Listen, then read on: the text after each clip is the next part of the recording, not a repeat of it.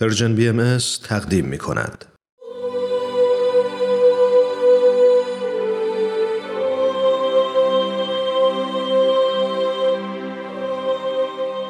سر آشکار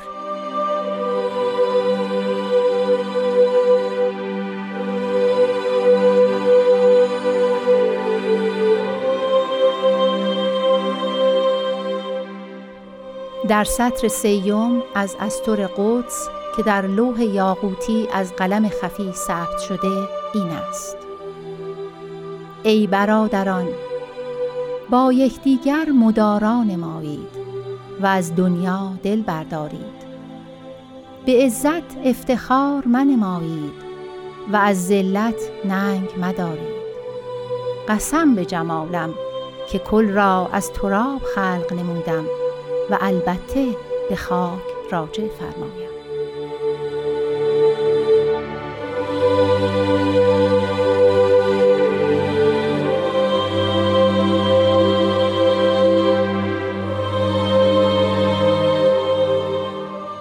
عرض ادب و احترام خدمت همه شما شنونده های خوب رادیو پیام دوست. به قسمت دیگه از مجموعه سر آشکار بسیار خوش اومدین. این برنامه همونطور که شما بهتر می‌دونید به بررسی مختصر قطعات مختلفه کلمات مبارکه مکنونه فارسی می‌پردازیم. در این مسیر با جناب خورسندی عزیز همراه هستیم و تا دقایقی دیگه گفتگوی با ایشون رو آغاز خواهیم کرد.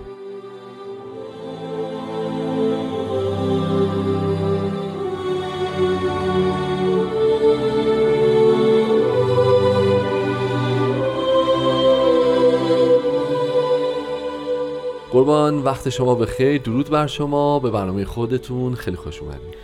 روز شما و همه شنوندگان عزیزمون به خیر باشه. خیلی ممنون. قربان شما. خب امروز در مورد قطعه دیگه ای از کلمات مکنونه فارسی با هم قراره که صحبت بکنیم. قطعه ای که اصلا آغازش شاید خیلی خیلی متفاوت تر از اکثریت قطعات این مجموعه است. اگه موافق باشین. من تو همون خط اولش یه عالم سوال دارم. هم بفرمایید. اختیار دارید اختیار فکر کنم که بهتره که اصلا من این جلسه سکوت اختیار بکنم کلهم میکروفون و میدان و گوی و همه چی در اختیار شما باشه. چون خیلی خیلی بحث فکر می‌کنم پیچیده و جذابی خواهیم داشت. حتما اینطور هست. البته جذابیتش که بماند. ببینید ما راجع به یک کیفیت روحانی صحبت می‌کنیم. که به فرمایش حضرت عبدالبها چون این حالات روحانیه جز به صورت تمثیل به مثال جسمانی در نمیاد دست مثلی از اون رو آوردند. درست. و اون مثل اینجاست که انسان ها از زمانی که دیگه نوشتن جزو هنرهاشون شد به ذهنشون آمد که خداوند هم حتما قلم و دوات و نوشتاری رو دارد و یه جور آرشیوی دارد حالا به فهمی که ما داریم. و بحثی پیش آمد راجع به الواحی که در بهشت موجود است بله. و فرشتگانی که قرار هستش که زابطان و کاتبانی باشند که گناه و ثواب و چه میدم همه اینها رو بنویسند. درست. حضرت بحالا فرمودند که کل این اصلا فرشتگان حالات مختلفه مظاهر الهی هستند. یعنی قدرت حیات بخشیشون مثلا میشه حالا میکائیل یا مثلا رزق روزیشون و الاخر وقتی اینطور نگاه بکنیم می‌تونیم حدس بزنیم که این الواح هم الواح بهشتی در اصل اون عوالم اراده و علم الهی است که حالا به این ترتیب تعبیر شده. حضرت عبدالبها می‌فهمند که این الواح الواح ملکوت است. در این عالم نیامده است. لوح یاقوتی یا امثال این چیزی در جهان به این معنا وجود ندارد. و ضمنا می‌فهمند کنایه از این است که الواح الهیه را باید که بر سنگ های گرانبها نقش نمود.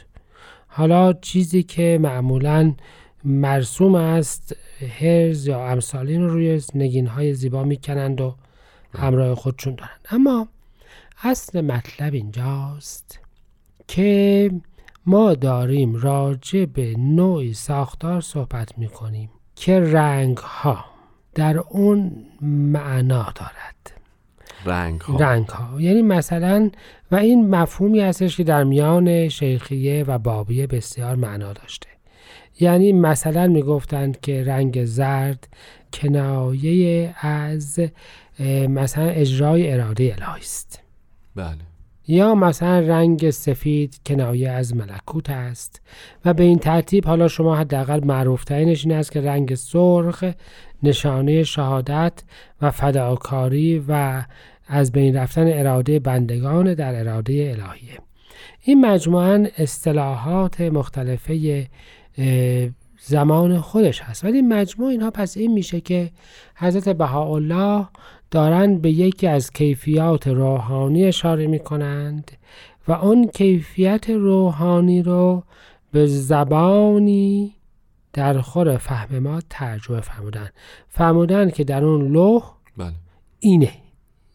اینه اون وقت اون چیزی هستش که به صورت یک امر و یک نهی در میاد آها. و اون وقت ما می‌تونیم بفهمیم که اون کیفیات روحانی عالم ملکوت وقتی به عالم ما در میاد به چه صورت جلوه خواهد کرد؟ پس حالا اون لوح سیوم سطر سیوم از طور قدس که در لوح یاقوتی هست بالاخره این است. این است؟ اون. وقت یک مجموعه از چیزهایی است که باید اجرا بکنیم یا از اون پرهیز بکنیم. با این اوصاف همونطور که شما هم اشاره فرمودید این مواردی که امر شدیم بهش می‌تونیم بگیم این با یکدیگر مدارا نمایید. نکته که باید امر شدیم الان بهش در واقع باید رایتش بکنیم. و از دنیا دل بردارید اونیه که نه شدیم درسته؟ یعنی این یک فرمان ابدی الهی است. این چیزی است که در الواح ملکوت ثبت است. و الواح ملکوت یعنی الواح الهی نه قابل تغییر است بله. و نه قابل تبدیل. یعنی از جمله اصول لا یتغیر عالمه. عالمه. درسته. و اون چی است که باید با یکدیگر مدارا نمایید؟ و بخش دومش از دنیا دل بردارید. خب معمولش در از با همه. یعنی اینکه در صورت می شود با افراد مدارا کرد. که انسان خیلی دلبسته. دنیا نه دنیا فقط نه مادی دلبسته همه آن چیزهایی که آها. او را از خداوند دور دور. می کند نباشد. ببینید همه اون چیزهایی که ما را از خدا دور می کند فقط مالمون نیست. بله بله. جاهمونه ناممونه نفسمونه. بله. هم و همه این چیز هاست که باعث میشه ما تحمل دیگران برامون سخت بشه. بله بله. به همین جهت این مکمله از دنیا دل برداریم و مداران ماییم. و در حقیقت ادیان آمدند نه این که افراد رو همه را شبیه هم بکنند تا برای هم تحمل پذیر باشند. نه اینکه افراد رو مطابق میل ما بکنند.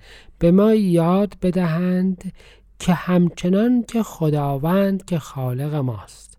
با تمام نقائص و ضعف ها و مصیبت هایی که ما برای خودمون و برای بقیه داریم ما رو دوست داره. و حیاتمون رو در جهان امکان پذیر ساخته. بله. و همچنان مدد میده که ما زنده باشیم و نعمت داشته باشیم. ما هم یه جلوه از اون رو در حیات اجتماعی خودمون داشته باشیم. یعنی اینکه تحمل بکنیم همدیگه رو. و می‌بینیم و می‌بینید که اگر واقعا اینطور نباشه حیات اجتماعی ما تبدیل میشه به یک مصیبت تبدیل افراد به نمونه های درخشان و موجوداتی که مثل اعلا باشند تا به این ترتیب تحمل پذیر باشند. و می‌دانیم که تعداد این نمونه های درخشان در هر دیانتی به تعداد قدیسین و مقدسینش همه اینطور نیست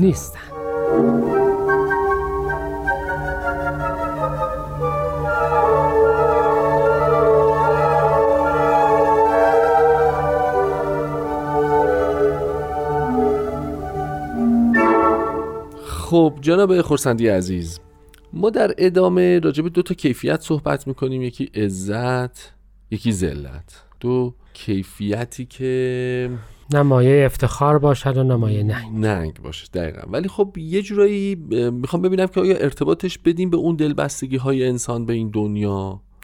چون عزت رو بستگی داره ما چجوری تعبیرش بکنیم؟ خیلی وقتا این عزت ممکنه از جای دیگه این نشأت بگیره و اون باعث افتخار باشه نه؟ بله. یعنی عزت روحانی رو ما شاید بتونیم بهش دقیقا همینه. ببینید اصلا خداوند عزیزه. بله بله بله. و ما باید اینجوری نگاهش بکنیم. اون عزت و ذلت همون چیزی است که ظاهرا در حیات ما جلوه می‌کنه. این مایه افتخار و ننگ نیست. یعنی اون ذلتی که مثلا در سبیل الهی بر افراد واقع بشه بله. مایه ننگ نیست. بله. و اون عزتی که در راه خداوند نباشه هم مایه افتخار نیست. نیست. شما یه قید ظاهرا اون وسط اضافه کردید. بله من خیلی ظاهرنش به نظرم نکته جدی خیلی. است. و به همین جهت دوباره برمیگردیم به این که ما از خاک خلق شدیم. قسم خوردن. که ما از خاک خلق شدیم. درست. گذشتگان ما معتقد بودند که اشیای عالم طبعی دارند. بله بله. طبع آتش برتری جوییه بله. طبع مثلا باد حرکته طبع خاک این است که زیر پای بقیه باشه و در این حال مایه حیات است و مایه صنایع است و تمام جواهرات در اون است و گیاه از خاک میرویه و انسان بر روی خاک آرام می‌گیره یعنی این چیزی که هسته به حالا می‌فهمن خاکی که. همه چیز از اون میآید زیر پای بقیه است. مثل آتش و باد بالای سر افراد قرار بله. نگرفته. قسم حضرت بهاءالله این است که همتون از همین خاکید. یعنی در طبع هیچ کدامتان حقیقتا این برتری جویی اینجوری ساخته نشده. شما وقتی از خداوند دور میشید اون وقت می‌خواید برتر باشید. وقتی می‌خواید برتر باشید اون وقتی که مشخصه که تحمل همدیگه براتون خیلی ناممکنه. سخت میشه چون هیچ کسی سخته که تحمل برتری رو بکنه تمام تاکید این قطعه اینجاست که شما همتون مبدع واحد دارید و اون مبدع مایه افتخار و برتری جویی نیست. نیست و نهایتا هم به همون برمیگردید بله بله یعنی اون عزته بله، براتون بله. باقی نمیمونه اون ذلت ذلته باقی نمیمونه نمیمونه.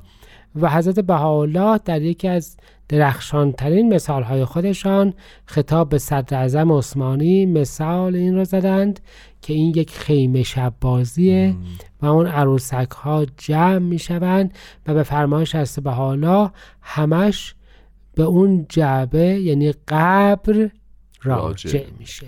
هیچ عزتی جز عزت الهی پایدار نیست. هیچ ذلتی جز دوری از خداوند هم پایدار نیست. جز این هیچ چیزی مایه افتخار و مایه ننگ نیست. نیست. این قسم به جمالم اساسا قسمه چه کاربردی داره اینجا؟ یعنی تاکید بیشتره توجه بیشتره؟ البته همه اینها هست و ضمنا اگر یادتون باشه تو قطعات قبلی بود جمال باقی. بله بله.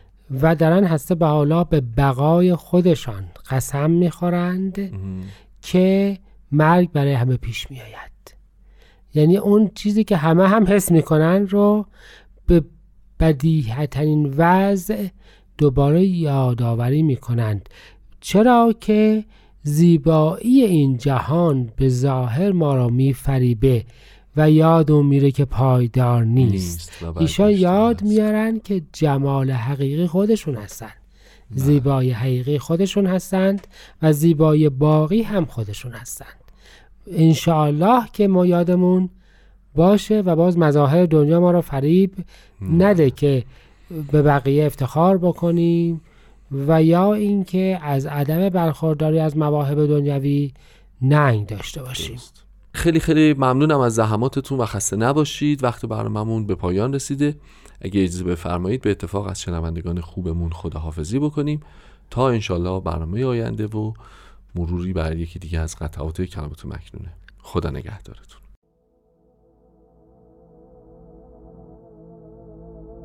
در سطر سیوم از استر قدس که در لوح یاقوتی از قلم خفی ثبت شده این است.